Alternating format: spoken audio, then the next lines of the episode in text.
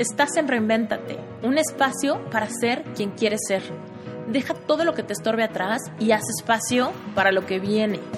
En este podcast vas a escuchar temas de amor, familia, cuerpo, salud, emprendimiento, dinero, espiritualidad, todo aquello que marca tu vida.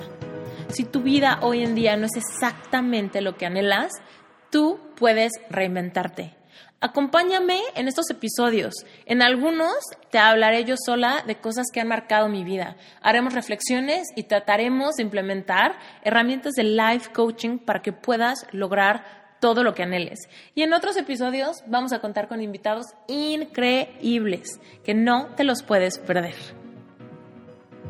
Hay gente que es muy hábil con las manos de forma innata, pero pues si no sabes toda la teoría, si no tienes como toda la pasión, si no tienes toda la actitud, pues tampoco sirve. Y es algo que sí, o sea, es un talento que sí se puede aprender en el camino, ¿no? hay talentos que de plano no, no se pueden aprender. Yo que más bien tienes que trazarte metas, hacer un plan para hacer esas metas y ver realmente cuáles son tus áreas de oportunidad. Sonia Mejía es mamá, neurocirujana, oncóloga, jefa de publicaciones y también es profesora. Nació en la Ciudad de México, desde muy pequeña siempre le gustaron las ciencias y estudió en la Universidad Nacional Autónoma de México en la Facultad de Medicina.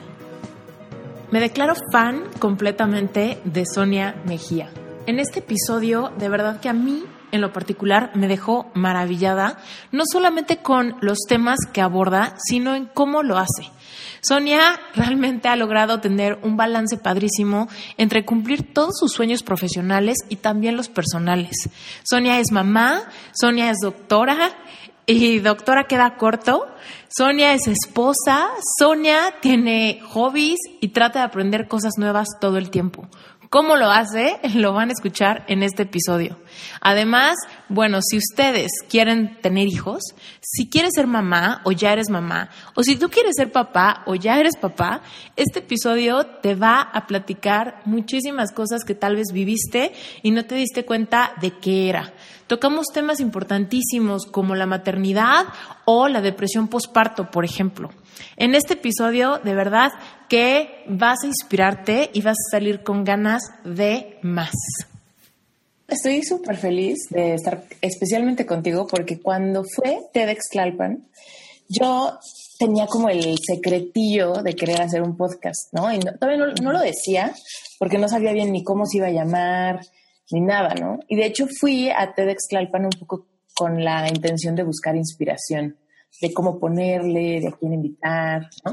Pues desde ahí tengo así mi libretilla, ¿no? Mi libretita esta, donde está así tu nombre, así de, ah, tengo que buscarla cuando tenga algo, algo que tangible, ¿no? Entonces, salió súper rápido, te busqué, te encontré, me dijiste que sí, ya estamos aquí. Entonces, me gusta cuando las cosas fluyen así, porque quiere decir que el proyecto, pues no sé, está razonando con otras personas y eso está padre. Sí, aparte a mí me gusta hacer como todo de así, venga, vamos a hacerlo ahorita ya, ¿no? Sí, en caliente, si no todo se, se hace un poco pesado, ¿no? Cuando sí, exacto. Ahí me hablas. Créeme que tengo así en mi calendario así de, ok, te busco en mayo, ¿sabes?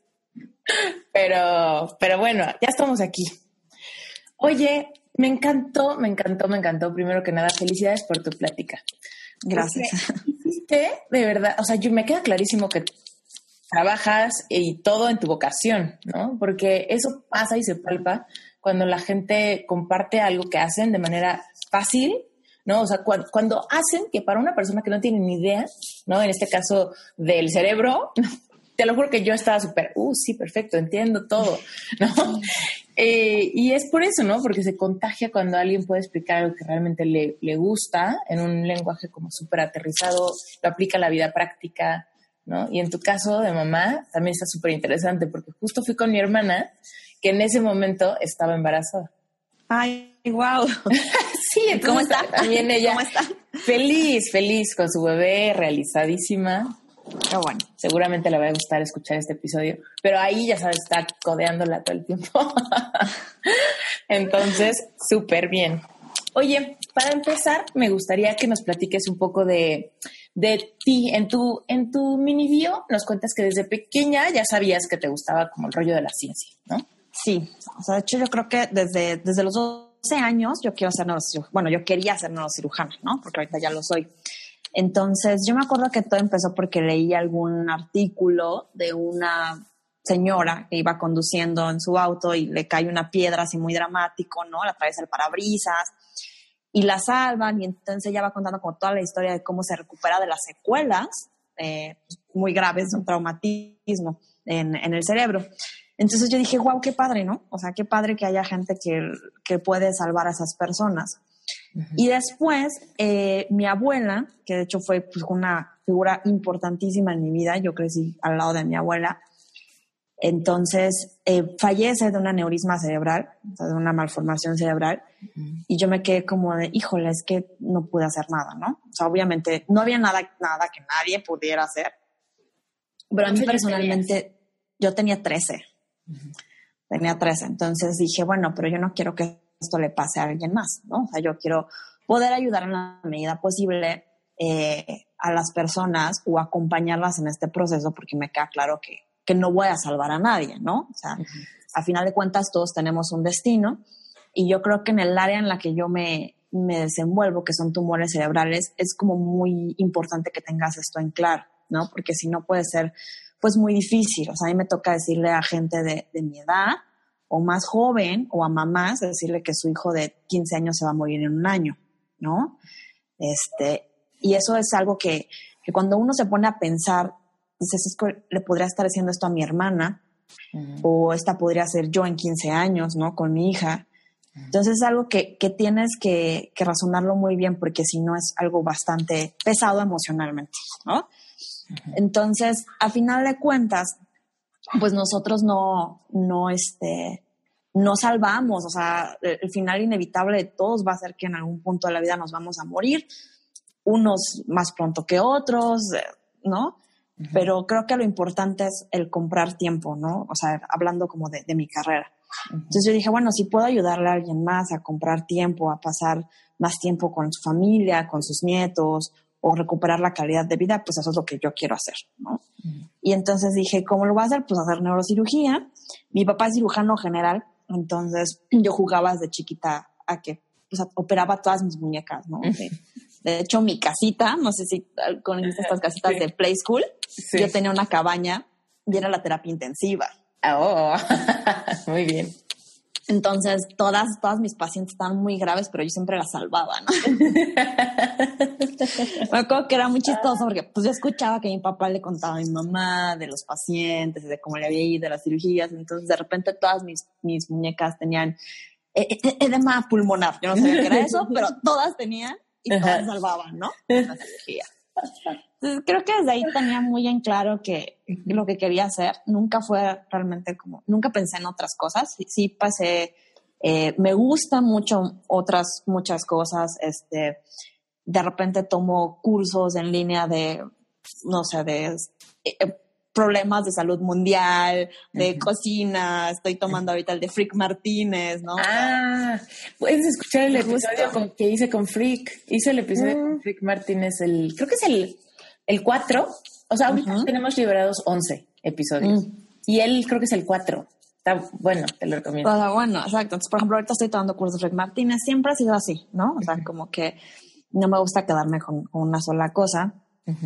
Pero neurocirugía todo lo que me encantaba. O sea, el cerebro y poder, poder operarlo, o sea, poder estar ahí era wow. Y toda la carrera, cuando entré a estudiar medicina, de hecho, mis papás, pues nunca me dijeron, estudia esto, estudia lo otro, o sea, no. Siempre era de, pues tienes que tener una carrera y ya, ¿no? este, era muy ñoña, yo siempre sacaba 10, entonces como que ellos se tienen que preocupar por eso, ¿no? Sí. Entonces un buen día llegué y le dije, ah, ¿qué creen? Ya me inscribí, me quedé en la Facultad de Medicina en CEU. Oh, oh, pues, muy bien, ok.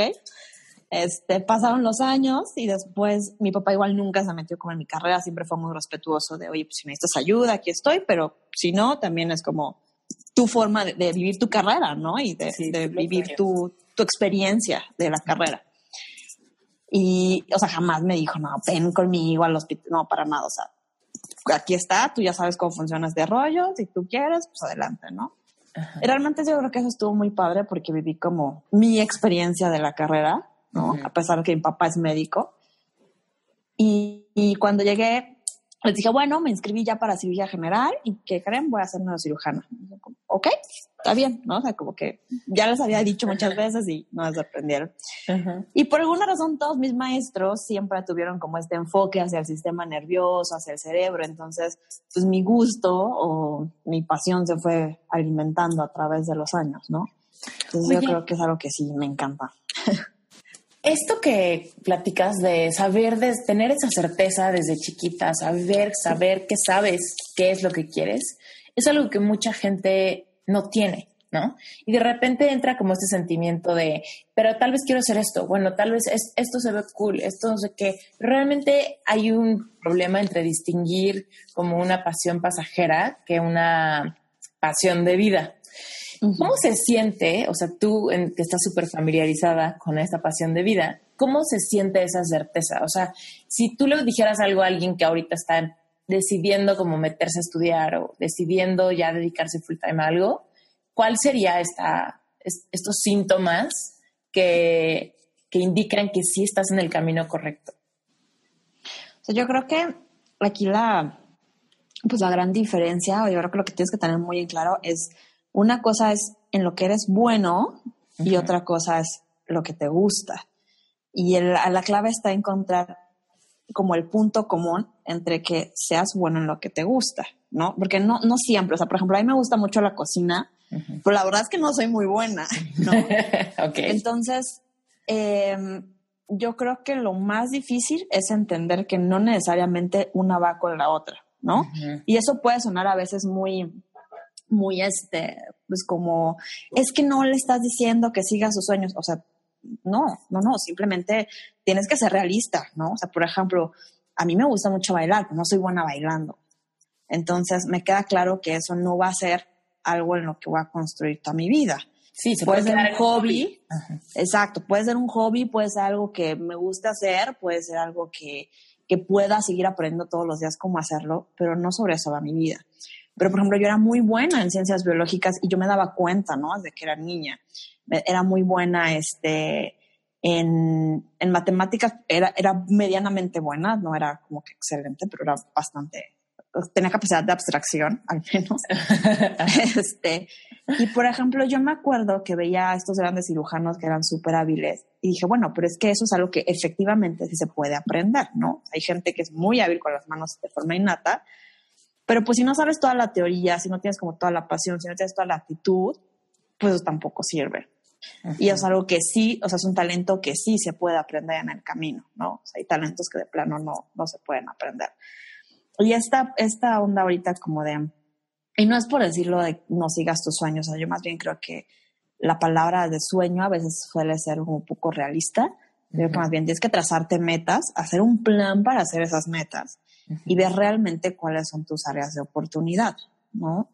Entonces, eh, si me preguntas eh, desde qué momento, yo me acuerdo perfecto cuando dije quiero hacer una cirugía. Tenía 12 años, estaba sentada y acaba de terminar de leer el artículo este que te dije en la revista. Yo dije, yo quiero hacer esto. O sea, no, no sabía que era neurocirugía, como todo, pero dije, yo quiero hacer esto. Entonces me acuerdo perfecto de ese momento. No, no creo que a todos les pase yo creo que también uno va definiendo el camino. Inicialmente yo quería hacer neurocirugía pediátrica, ¿no? Después dije, no, la verdad es que no, no puedo, o sea, no, no, no, no puedo ver a alguien más pequeñito que yo, no puedo. ¿no? O sea, admiro mucho a la gente que lo hace, que bueno que existan, yo no. Después pasé por esta onda de, de cirugía de columna, y cuando entré a la cirugía de dije, no, pues es que sí me gusta, pero no, no me encanta, ¿no? O sea, no, no me apasiona tanto. Son muy cerebro. bonitas, tienen su chiste. Exacto, no es el cerebro, ¿no? Y justo conforme fui pasando todos mis años de neurocirugía, por alguna razón acabé en un protocolo, bueno, eh, por las de la vida acabé en un protocolo de, de tumores cerebrales. Y entonces empecé, realmente nunca fue algo que yo pensé estudiar tumores cerebrales como alta especialidad. Y me encantó. Y de repente me encantó. Y entonces como que todo el mundo me decía, pero es que ¿por qué tumores cerebrales y todos se mueren? Y yo, pues sí, pero es que todos nos vamos a morir, ¿no? pero hay que vivir dignamente. Entonces, si podemos ayudarlos, pues hay que hacerlo. Entonces empecé con esta especialidad y demás y, hoy, y me terminé especializando en tumores cerebrales. que es algo que nunca lo pensé, ¿eh? Igual te voy a preguntar una babosada, pero no todo mundo que tenga un tumor cerebral necesariamente se va a morir, ¿no? Exactamente, ¿no? Exacto, pero sí muchos, por ejemplo, los que vemos nosotros, que son como los más dramáticos, pues mm. sí la sobrevida es de un año y medio. Mm. Entonces es realmente devastador. Sí, efectivamente, no todos, hay gente que, pero por la... ¿O será que veo mucho Grey's Anatomy? no, no, no, hay muchos que les va muy bien, pero por ejemplo a nosotros, digo, por el tipo, o sea, por el hospital de trabajo, pues los tipos de casos que vemos y por la especialidad que tengo, pues sí son casos muy dramáticos a veces, en los cuales es muy devastador ver gente joven, o sea, gente realmente joven, y decirle, pues te queda un año y medio, dos años, ¿no? Digo, o al final de cuentas son estadísticas, pero pues tienes que, decirlo, o sea, la verdad, ¿no? O sea, no puedes decir, bueno, vas a vivir eternamente, pues no, o sea, las estadísticas dicen que el 90% tiene una sobrevida de dos años, ¿no? Hay gente que se sale de ese 90 y ese 10%, unos van a vivir menos y otros van a vivir más, ¿no? pero, claro, porque la gente pregunta, bueno, ¿y qué onda? O sea, ¿cuánto tiempo? No, pues cuánto tiempo exactamente no sé, pero tienes que decir algo, ¿no? Oye, y ahorita me surge la pregunta de este tipo de momentos duros, ¿no? Del trabajo donde tienes que ser muy profesional y hacer lo que te toca hacer, ¿derraman a tu vida personal? O sea, ¿te llegas a llegar a tu casa bajoneada por lo que pasó en el trabajo o así? ¿O sabes cómo separar emocionalmente? Fíjate que eh, al principio sí, al principio era muy duro porque justamente, o bueno, más bien curiosamente, nadie te enseña a dar malas noticias, ¿no? O sea, ¿cómo le dices a la gente te queda tanto? O sea, una prox, ¿no? Porque te preguntan aparte, oiga, ¿cuándo es la prox, no? ¿O qué me espera esta enfermedad? Y tú lo sabes, porque aparte lo ves todos los días, lo lees, o sea, vamos, eres el experto, ¿no? Confían en ti. Eh, al principio, cuando quise hacer neurooncología, me acuerdo que fui con mi tutora, la doctora Corona, y le dije, doctora, es que yo quiero hacer neuronco. Y recuerdo mucho que me dijo, no te me vayas a deprimir, ¿eh? Ah. Porque efectivamente, o sea, es todo el tiempo decirles, o decirles, por ejemplo, híjole, es que el tumor ya regresó.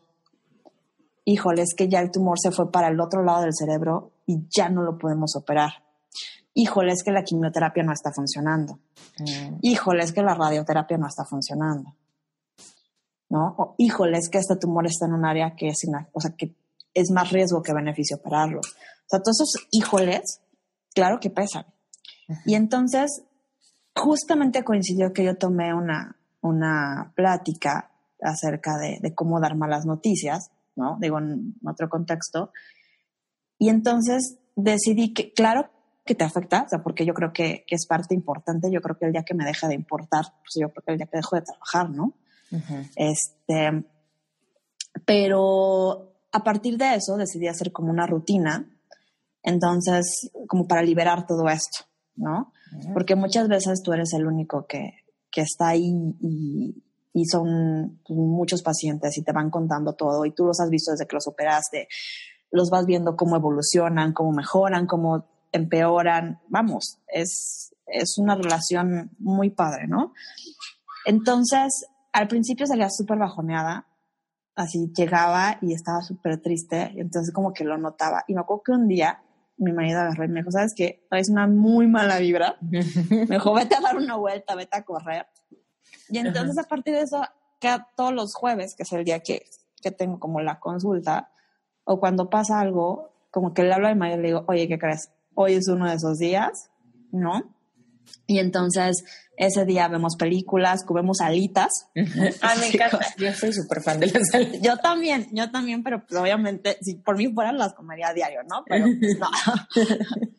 este, entonces, ese día como que hacemos algo de, de relax o de, o como, es, a veces mi hermana dice que es como para matar un poquito neuronas.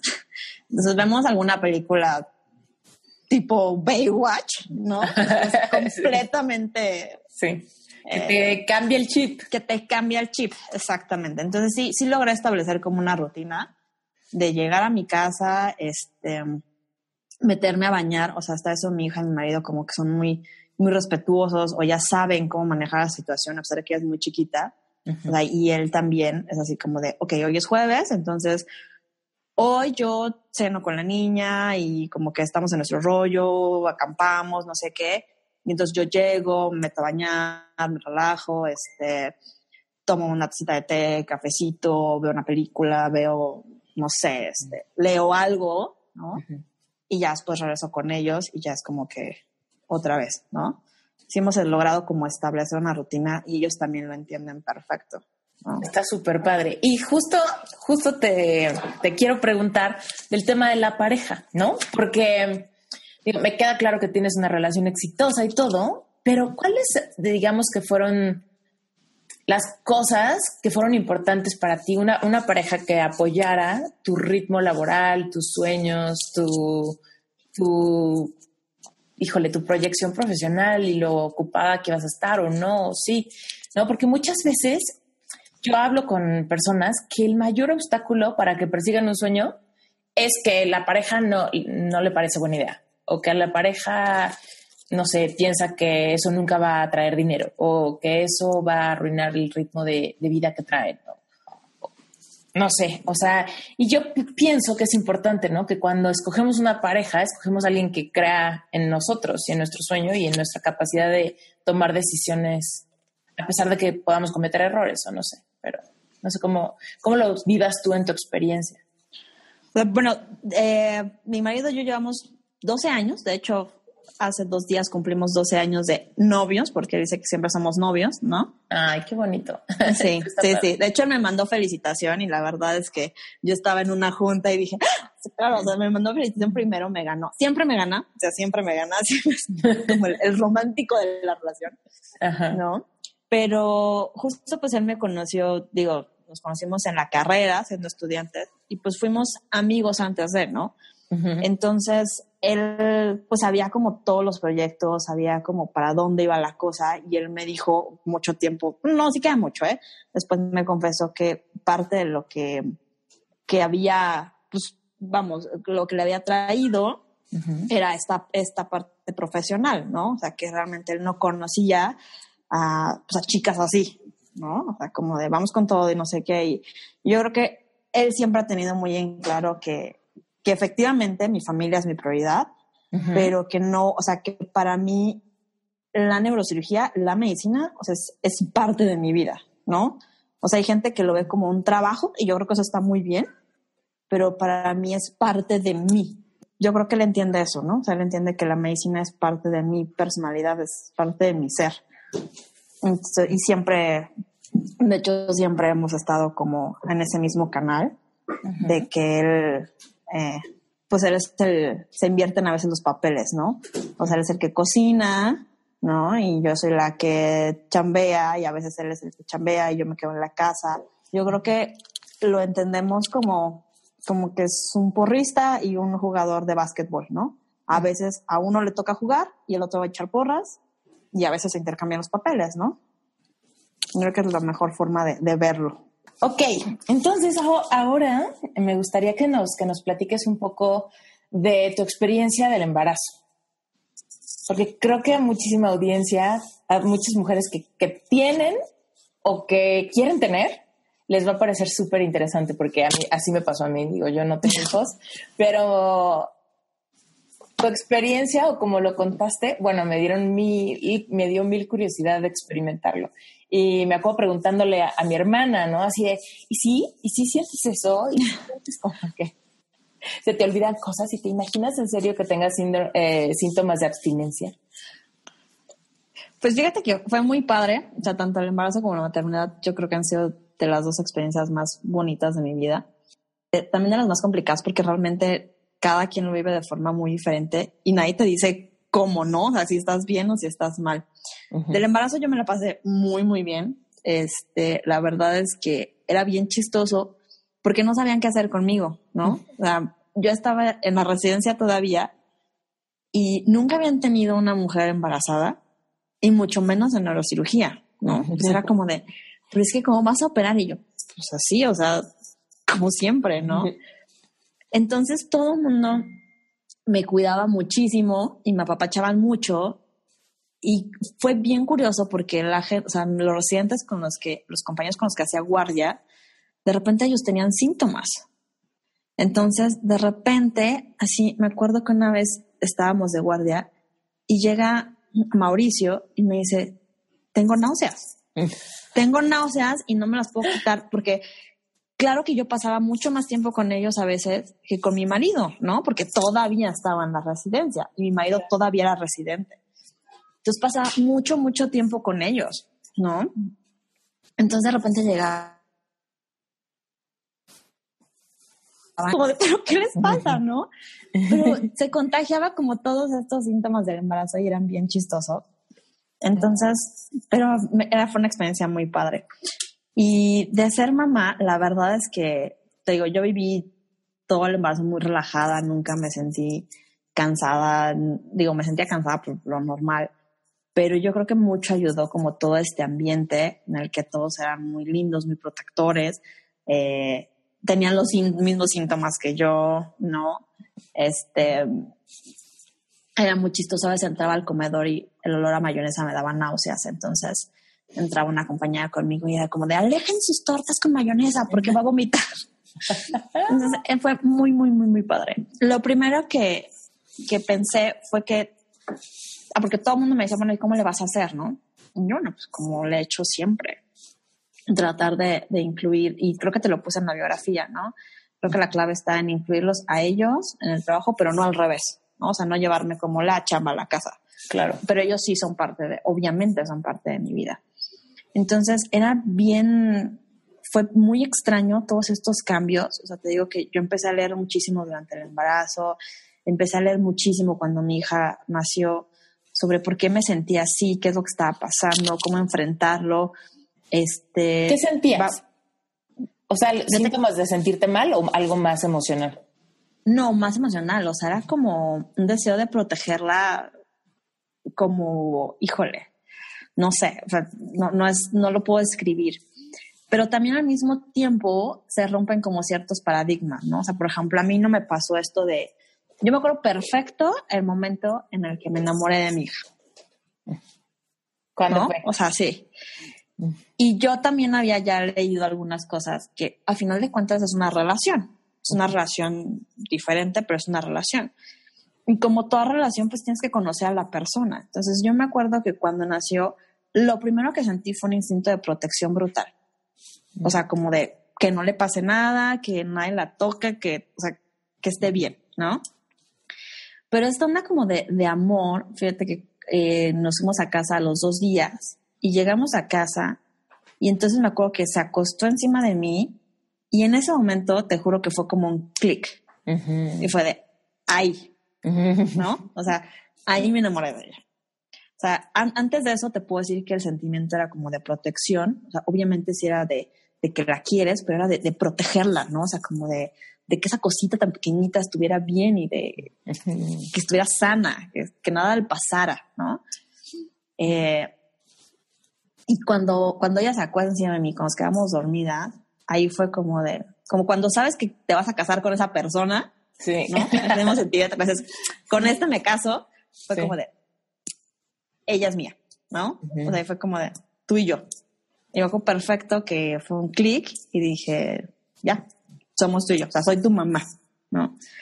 Y yo creo que a veces eso es mucha presión social, o sea, como estas imágenes que salen en las revistas que que te tienes que enamorar. No realmente, ¿eh? O sea, yo creo que es todo un proceso de enamorarte del otro ser humano, porque al final de cuentas es una persona completamente independiente y con todas sus características y con todo el temperamento que, vamos, ya es intrínseco a ella, ¿no? O sea, Emma tiene muchas cosas que, que son intrínsecas a ella y que, bueno, con el paso del tiempo se forjará la personalidad, pero te das cuenta que, hay cosas que ella ya es, o sea, ella ya es una persona.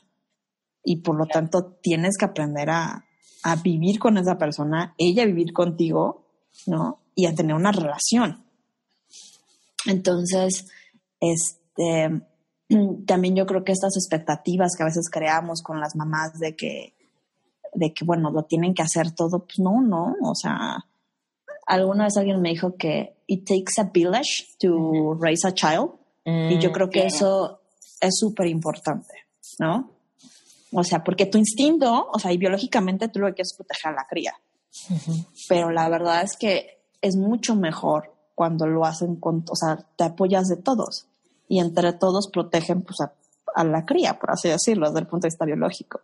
Claro. Y es una experiencia mucho más padre, ¿no? Yo, yo lo viví a veces con mi marido que era de, oye, pero es que no le pusiste la camisetita. Y me dice, ¿qué no le va a pasar nada, no?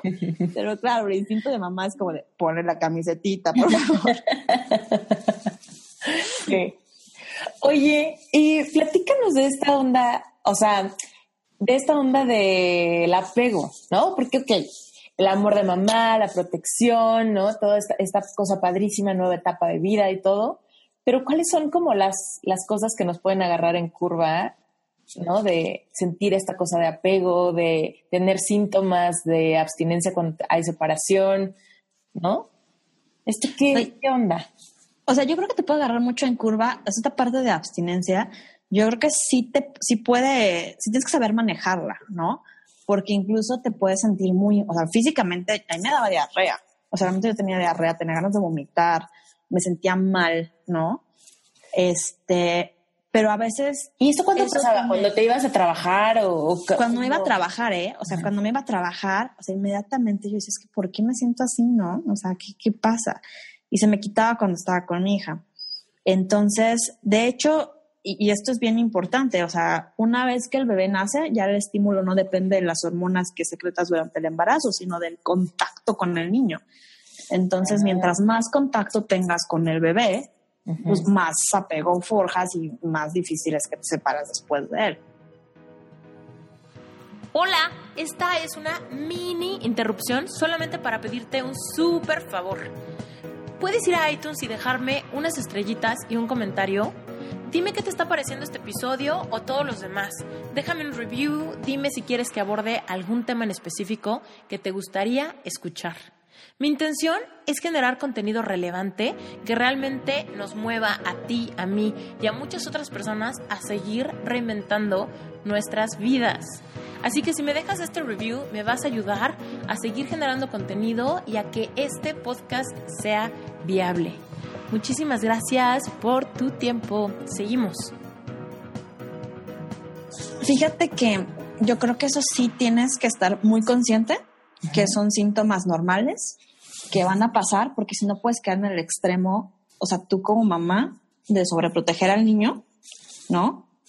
Y de, está increíble que estés todo el tiempo con él y todo eso, esto es muy importante, pero es muy importante también tú como mamá, ¿no? O sea, yo creo que a veces eso no lo, no lo vemos, o sea, no, no, este, o las expectativas que pone la sociedad o demás, pues tú te sientes culpable por ir a trabajar, obviamente, y entonces esos sentimientos de abstinencia los puedes confundir con culpa y con decir, bueno, es que pobrecito se queda. O sea, pues no, la verdad es que tú también eres un individuo, eras un individuo antes de que naciera y ahora son dos individuos juntos. ¿No? Entonces a veces a estas mamás pues se les castiga como mucho de cómo este, te vas y dejas a la pobre cría, pero pues se nos olvida que también tiene papá y abuela y tías, ¿no? Y si tú no estás consciente que son sentimientos normales y que van a pasar, tú también puedes caer como en esta onda de sobreprotegerlo o de no querer eh, dejarlo. Y también es importante que ellos tengan su espacio, ¿no? O sea, hay momentos en los que somos Emma y yo, hay momentos en los que son Emma y David, hay momentos en los que son David y Sonia, y hay momentos en los que somos los tres, y hay momentos en los que cada quien tiene que tener su espacio porque es lo, saludable, ¿no? O sea, ellos también tienen que, aprender a, estar con ellos mismos, porque es padre estar con uno mismo, ¿no? Claro, sí. si, no, lo, identificas, digo que caes como en esta, en esta culpa extrema de que me voy y lo dejo. O sea, no, pues es que así va a pasar en la vida eventualmente y tú tenías una vida y el chiste es involucrar a una nueva persona en tu vida, ¿no? Sin dejar de ser. Alguna vez una amiga mía me dijo que que ella no se imaginaba diciéndole a sus hijas que cumplieran sus sueños si ella no los había cumplido. y, y alguna vez yo me puse a pensar, dije, bueno, ok, ¿y yo qué ejemplo le voy a decir a mi hija? O sea, que, no sé, o sea, ¿qué le voy a decir? si yo renunciar, ¿no? O sea, digo, me puse como a pensar en todas estas cosas, porque aparte, con todo lo que está pasando, pues claro que me preocupa educar a una mujer fuerte, ¿no? En esta sociedad. Y entonces dije, bueno, si Emma me preguntara, yo le quiero, ¿qué le diría yo? O sea, si ella me dijera, ¿por qué dejaste de trabajar algún día? Porque te extrañaba.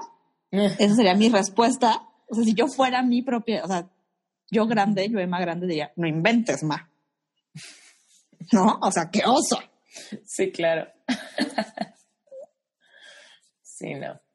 Oye, y ahorita que dijiste, hay tiempo para Sonia y David, ¿no? Donde igual y Emma no está. eso, estos momentos de pareja, después de que ya tienes hijos, ¿los generan intencionales? Así de necesitamos tener tiempo tú y yo, o simplemente se dan en el paso cuando Emma se duerme o lo que sea, o si es algo como que se le pone cuidado específico.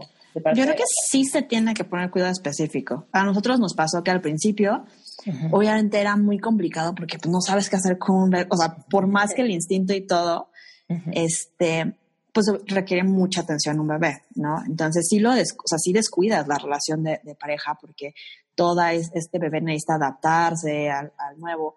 Con nosotros nos tocó que, que hizo una reacción renal ahí medio extraña, entonces durante mucho tiempo estuvimos en laboratorios médicos y demás. Tomaba leche especial, ¿no? Este, entonces era como todo un rollo. Y pues obviamente era sumamente difícil. Pero ya ahorita que, que pasamos de eso, ya se tratan de, de, crear intencionalmente, aunque nos quedemos dormidos viendo Netflix. sí. Porque si es como de, uh, sí, vamos a ver Netflix, vamos a ver una película, bueno, y alguien cae rendido pero sí, sí hay que, sí se tienen que, generar, ¿no? Intencionadamente, así como se tienen que generar los otros momentos, los de Emma y mamá, Emma y papá, solos en su rollo, este, Emma sola en su rollo, mamá sola en su rollo y papá sola en su rollo, ¿no? O sea, sí se tienen que, que juntar y también separar para que sea como, como saludable. Ok. Oye, eh, creo que hay un, hay un tema medio tabú que como que mucha gente no lo entiende bien. Me ha pasado platicar con mis amigas y no entender bien las causas de la depresión por parto. ¿Cómo funciona? ¿Qué lo causa? ¿Qué pasa en nuestro cerebro?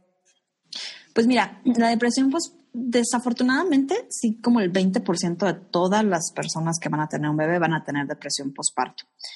Y ahí lo que pasa es eh, que si hay mecanismos moleculares en los cuales disminuye como esta producción de hormonas o de neurotransmisores, que se encargan de formar este vínculo, ¿no? O bien eres la capacidad de respuesta ante los estímulos de estrés del bebé, por ejemplo, el llanto, no tienen una respuesta biológica. Es decir, como que el cerebro no responde adecuadamente a sus estímulos, los, los elimina o no los reconoce. Mm. Entonces, eso es simplemente, o sea, una mala pasada del cerebro este, si hay algún antecedente de, de enfermedad, o sea, vamos, si tuviste depresión en algún punto en tu vida, tienes más probabilidad, ¿no? Si hay una mala experiencia alrededor del embarazo, aumenta la probabilidad, pero a final de cuentas son cosas que se tienen que tratar médicamente, o sea, no, no, no hay por qué tener como culpa o no es que no lo quieras, es simplemente que tu cerebro no está funcionando bien, ¿no? O sea, así de sencillo, o sea, eh, lo normal ante una ante el llanto de un bebé es que te estreses, o sea, te causen estrés y generes una respuesta de buscar qué está pasando para resolverlo. Y por ejemplo, en, en estas personas, el bebé llora y entonces su cerebro no lo interpreta como un estímulo estresante. Simplemente lo ignora, ¿no? Y entonces, obviamente tu respuesta alrededor de eso, pues no va a ser consolar al bebé, va a ser como tener, o sea, no tener una respuesta, ¿no? O estos em, circuitos de recompensa no se activan. Entonces, aunque el estímulo esté, no, no lo interpreta el cerebro como que es un estímulo bueno y entonces no genera un circuito de recompensa. Afortunadamente se puede tratar con medicamentos y con terapia, ¿no? Les va muy bien, no influye, eh, más bien si no se trata, sí influye en el desarrollo del niño, pero si se trata tempranamente, la posibilidad de tener como una relación con tu bebé es completamente buena y, no va a repercutir siempre y cuando se influya, ¿no? Y no, no tiene nada que ver con que no lo quieras, o sea, para nada. O sea, te digo, incluso la primera respuesta que tienes biológicamente ante tu bebé es de protección, o sea, tal cual. O sea, el circuito es de protégelo. Protégelo, protégelo, ¿no? Y en el proceso te enamoras, claro que te enamoras, ¿no? Pero y te enamoras muy rápido. a primera vista. A primera vista. O a primera olida, ¿no? o a primera olida, exactamente, ¿no? Pero tu instinto, o sea, todo tu cerebro, o sea, tu cerebro está en protegerlo. Entonces, lo que pasa aquí es que tu cerebro no está en protegerlo, no, lo interpreta como algo que tenga que, hacer, como una tarea importante. Entonces, si se reconoce de forma temprana, si les dan tratamiento de forma temprana, si les dan terapia, si tienen apoyo de la familia, la verdad es que va a ser una familia que va a funcionar, ¿no? El problema es cuando no los reconocen o se les estigmatiza de que tú no quieres al bebé. No, claro que lo quiere, pero su cerebro le está jugando una mala pasada. Eso es importante, ¿no? La parte del juicio que, que, puede como ponerte etiquetas y que luego no te puedes quitar con nada, ¿no? Exacto. Y también hay otra, otra parte en la que te decía que, que caes en el, lado extremo de sobreprotección al bebé, porque no todas las depresiones postparto son iguales. Hay algunas que se generan como depresión, que la mamá está llorando, que rechaza al bebé porque ella no se siente bien, ¿no? no es que lo rechace, simplemente no lo, no lo interpreta como que lo tenga que, que cuidar y hay otras que caen en el rango de la angustia, ¿no? Donde es una sobreprotección excesiva, donde es miedo a que algo le pase al bebé, pero miedos que no son reales, ¿no? O sea, por ejemplo, este, va a venir un cuervo y se va a llevar a mi hijo, ¿no? O sea, sabes que eso, no, es algo que, que no podría pasar, pero para la mamá es muy real, ¿no? Entonces, ahí es otro espectro de, de las depresiones postparto o de estos trastornos más bien, porque es como una, un espectro más grande, cada vez se estudia más, se tiene más información, este, de que no todos son iguales, ¿no? Y no todas se manifiestan igual. Yo creo que eso es bien importante, como no estigmatizarla, decirlo de, bueno, ok, tuviste depresión postparto, se le ayuda a la mamá, ¿no? O sea, porque lo importante es que la mamá esté bien. Si no, Claro que los bebés tienen papá y abuelos y todo, pero a final de cuentas, el vínculo biológico entre mamá e hijo es muy importante, independientemente de que el papá lo cuide igual cantidad de tiempo, de que le dedique la misma atención. De hecho, mi marido fue el que le precambió su primer pañal, ¿no? Eso siempre lo, lo recuerda él con mucho gusto, ¿no? Y siempre le dice a mi hija, yo te cambié tu primer pañal. Este, sí hay un, rol biológico, o sea, y sí hay un vínculo eh, biológico entre mamá e hijo, ¿no? Entonces, esto de, estigmatizarlos yo creo que se tiene que ir quitando, o sea, no, no es nada del otro mundo, es una mala pasada del cerebro y se puede curar, ¿no? Se puede curar, se puede tratar. Hay gente que tiene hipertensión y se trata, hay gente que tiene diabetes y se trata, hay gente a la que le da, hay gente a la que no le da y se trata. ¿No? O sea, ahí no, no va a pasar nada. El punto es que se reconozca. Ok. Qué bueno, muy bien. Me, encanta cómo lo explicaste. Ok. Sí, para que dejemos de ponerle, de ponerle estas etiquetas de, de dio depresión postparto. ¿Cómo, cómo, estarán? Sobre, sobrevivirán este, este momento. sí, pues la verdad es que, estigma que nadie sabe ni qué, qué es, pero todo el mundo tiene una opinión, ¿no? Exacto, ¿no? Y es como, pues te dio, pues sí, o sea, te dio depresión postparto, ok, perfecto, vamos a tratarte y vamos a mejorarte. Mm. Pues es como, pues te dio influenza, ok, bueno, pues te dio influenza, vamos a tratarte y vamos a mejorarte, ¿no? O sea, no, no es tu culpa ni es que no quieran al bebé, o sea, es una mala pasada del cerebro, mm. a veces pasa, híjole, vamos a mejorar. O sea, es un problema, vamos a solucionar, ¿no? Ok. A sí, sí, dejamos de estigmatizar. Oye, y antes, antes que pasemos a otro tema, quería preguntarte, ¿qué onda con esto del envejecimiento molecular? ¿Qué pasa con esto de que el cerebro se hace más chico? O sea, eso me impresionó muchísimo cuando lo escuché. Pues mira, resulta que eh, hubo estudios en los cuales se veía cómo se comportaba el cerebro en ciertas áreas, ¿no? específicamente el parietal, que es como el reconocimiento, el temporal, que interpreta muchos sentidos. Y resulta que las áreas, o sea, la sustancia gris, que es donde están los cuerpos de las neuronas, se hace mucho más pequeña en volumen, pero eso hace que las conexiones entre las neuronas sean más eficientes, ¿no? Mm, más cerquita. Más cerquita, exactamente. Y entonces, eh, con estudios de imagen, específicamente de lo que se llama resonancia magnética, se puede comprobar que efectivamente estas áreas se hacen más pequeñas en las mamás y que no es un cambio que sea a corto plazo, que incluso en las mamás después de dos años se pueden seguir observando estos mismos cambios, ¿no? Y digo dos años porque es como el periodo de lactancia en el cual el bebé podría estar más pegado a ti, etcétera. O sea, no, estos cambios permanecen a lo largo de toda tu vida. Eh, las áreas de memoria incluso también se hacen más chicas, pero se hace memoria como selectiva, es decir, tú siempre vas a recordar lo que es importante para la sobrevivencia de, pues, del, bebé. ¿No? A final de cuentas, eh, todos estos cambios tienen una explicación que genéticamente es muy complicado hacer un niño. O sea, la cantidad de errores o de cosas que pueden salir mal en el proceso de crear un ser humano es mucha. Entonces, esa es una inversión que el cuerpo hace y es una inversión muy cara. Entonces tiene que protegerla a como de lugar. Entonces, tal cual las áreas del cerebro se hacen más chiquitas, pero para ser más eficientes. Y los cambios se, quedan de forma permanente en las mamás.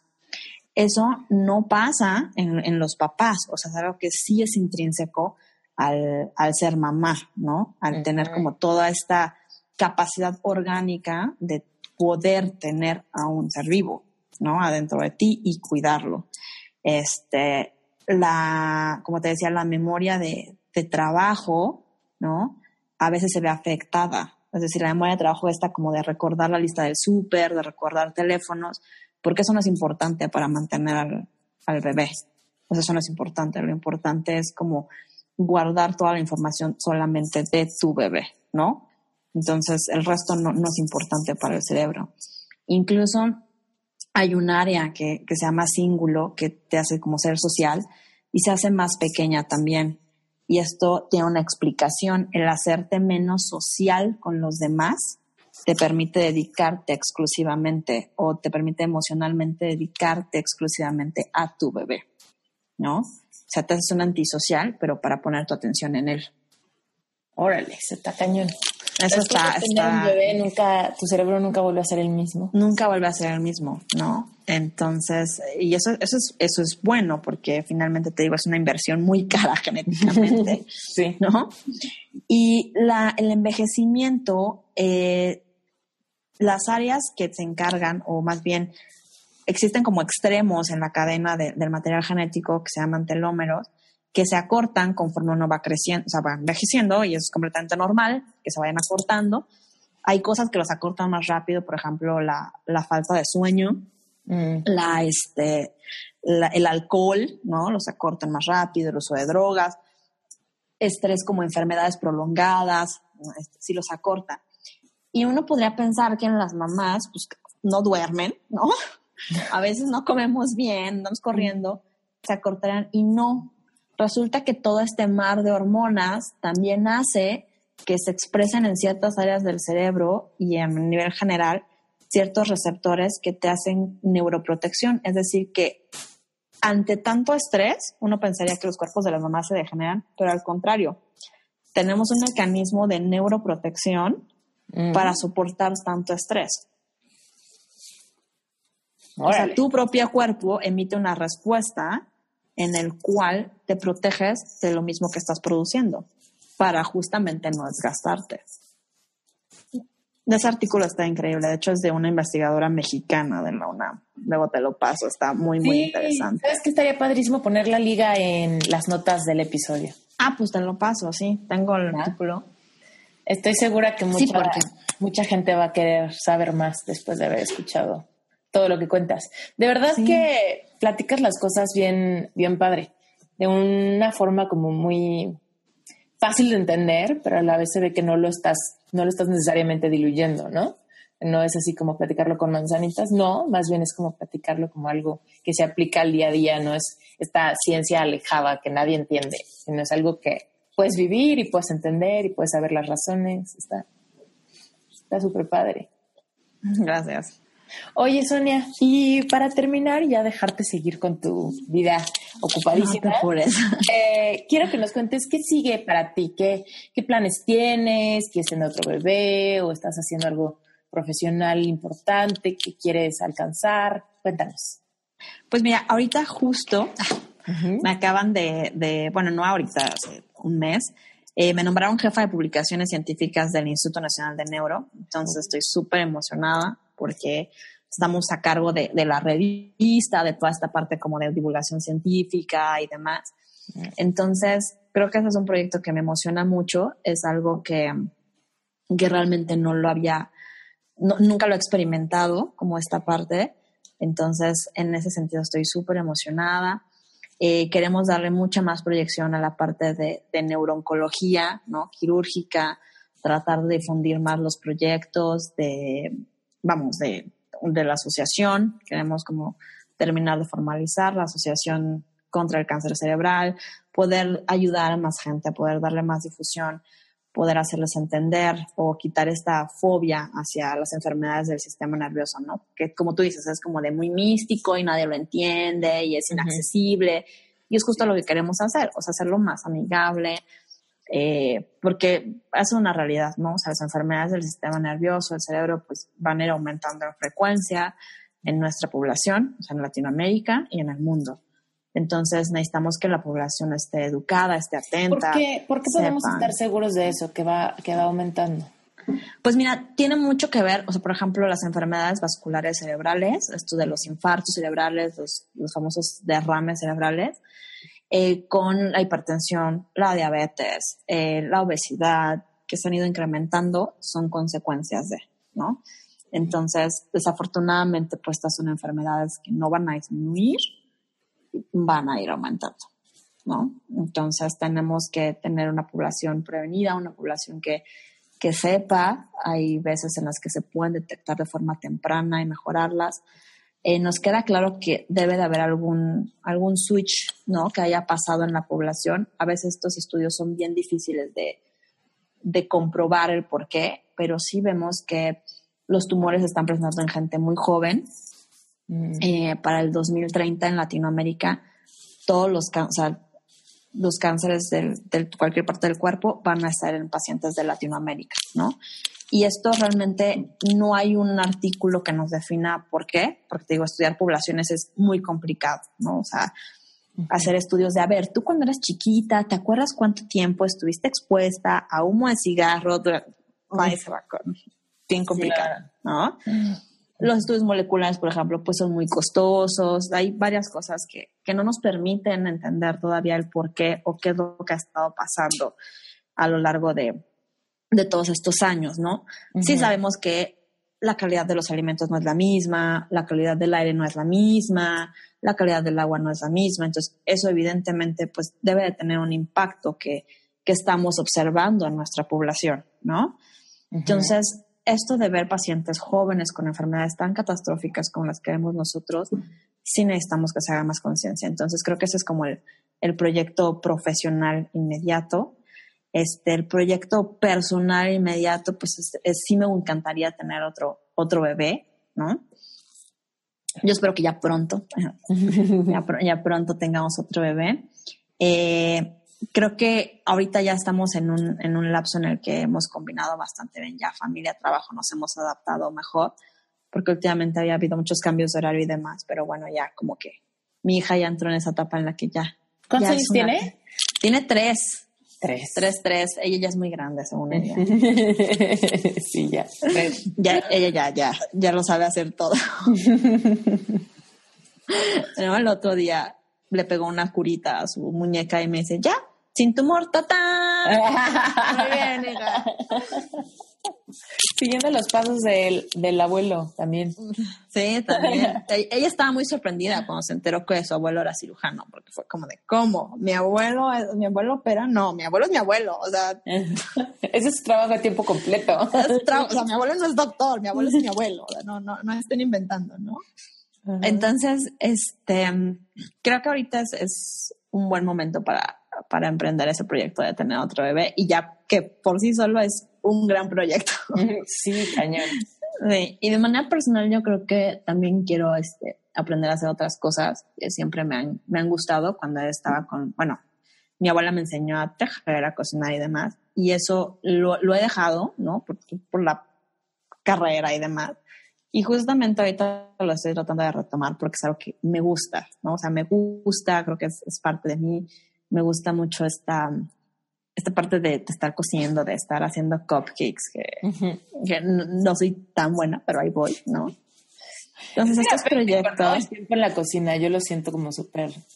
Tienes que conectar, tienes que ensuciar las manos, tienes que dejar el celular, ¿no? Como- fíjate que yo quiero retomar el, aunque suene muy chistoso, el tejer, porque algo que me gustaba bastante, ¿no? Todas las manualidades, esto con todo lo que realmente implica que Sí. dejes botoncitos y empieces a usar los dedos y a agarrar material y texturas y. ¿No? Sí, eso me encanta, eso me encanta. Entonces, justo ahorita quiero retomar eso. Y conmigo, pues, es una súper oportunidad. La verdad es que tiene ahí un, un background medio científico, porque todo esto son habilidades que les ayudan a los niños. Es como una forma de estimulación temprana.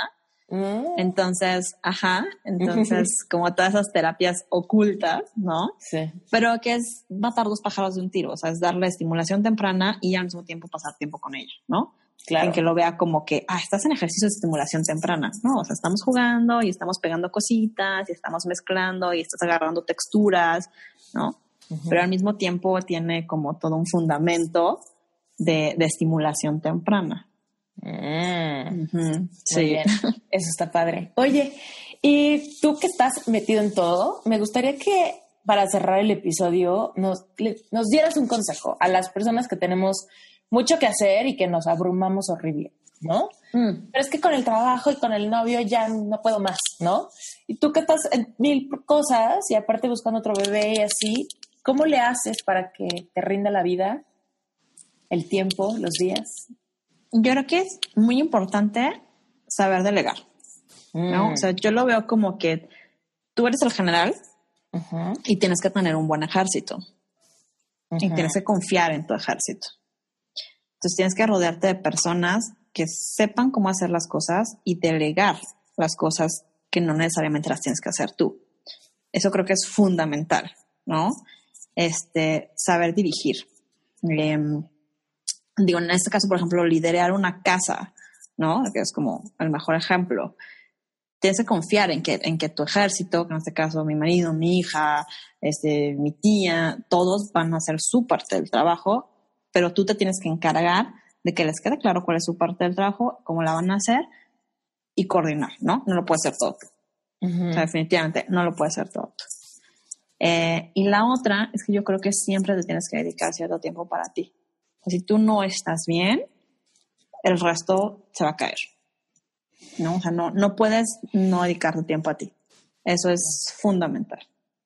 O sea, no le va a pasar nada a nadie porque tú te pongas una hora a ver Netflix o te vayas una hora a arreglar las uñas o te vayas un día a comer con tus amigas. No, no, no se va a caer el mundo y si se cae, pues ni modo, ya después lo levantas. Sí.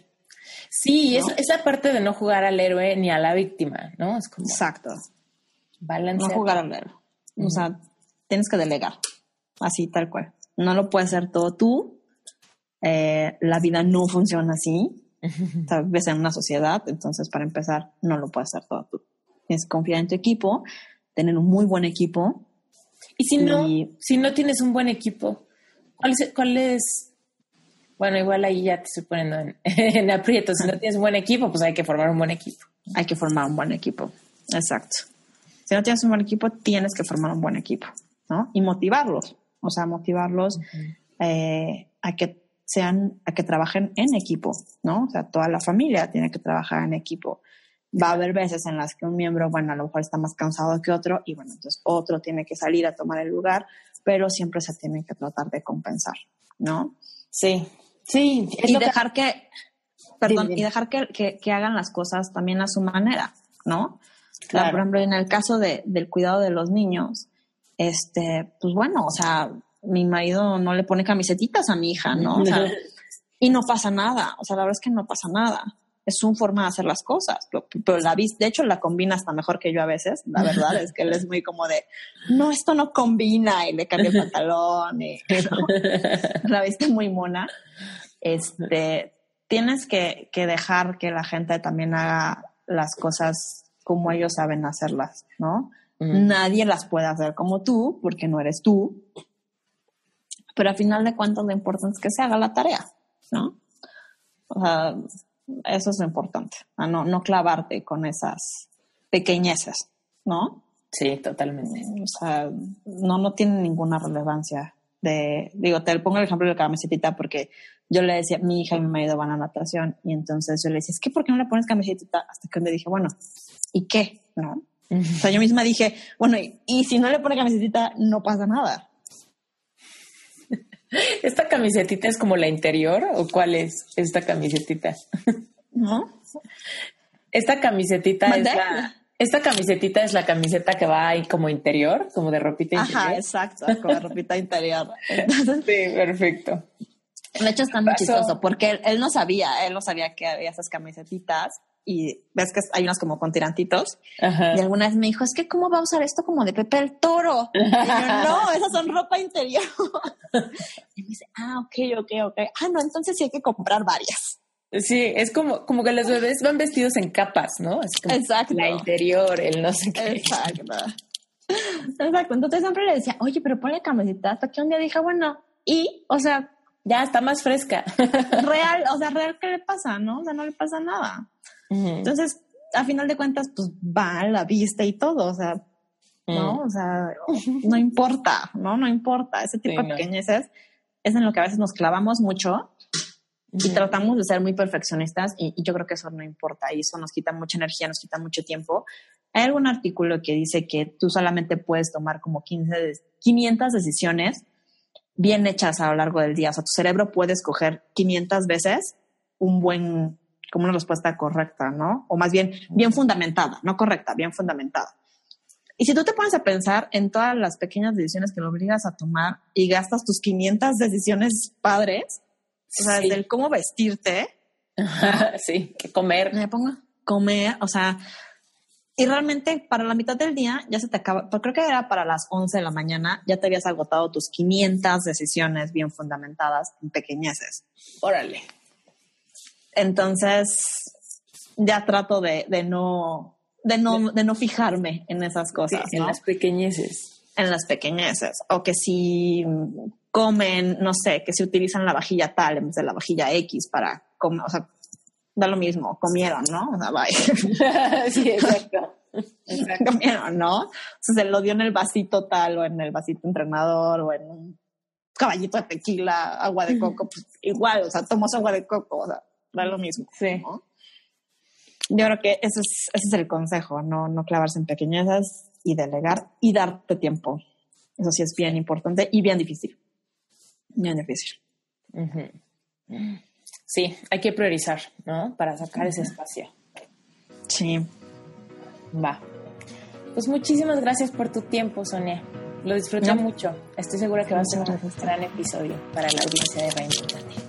No, pues muchísimas gracias, Esther, y seguimos en contacto. Está bien padre. Voy a poner ahorita que tengo que, que hacer unas cositas. Voy a poner el episodio de Freak. Tienes tantas ideas que no sabes cuál es la buena. Tienes muchas ideas, pero realmente no sabes si vale la pena invertirle tiempo y dinero. Quieres emprender, pero no has podido definir tu idea al 100% y por algunas razones o por las otras, sientes que simplemente tu idea no está terminada.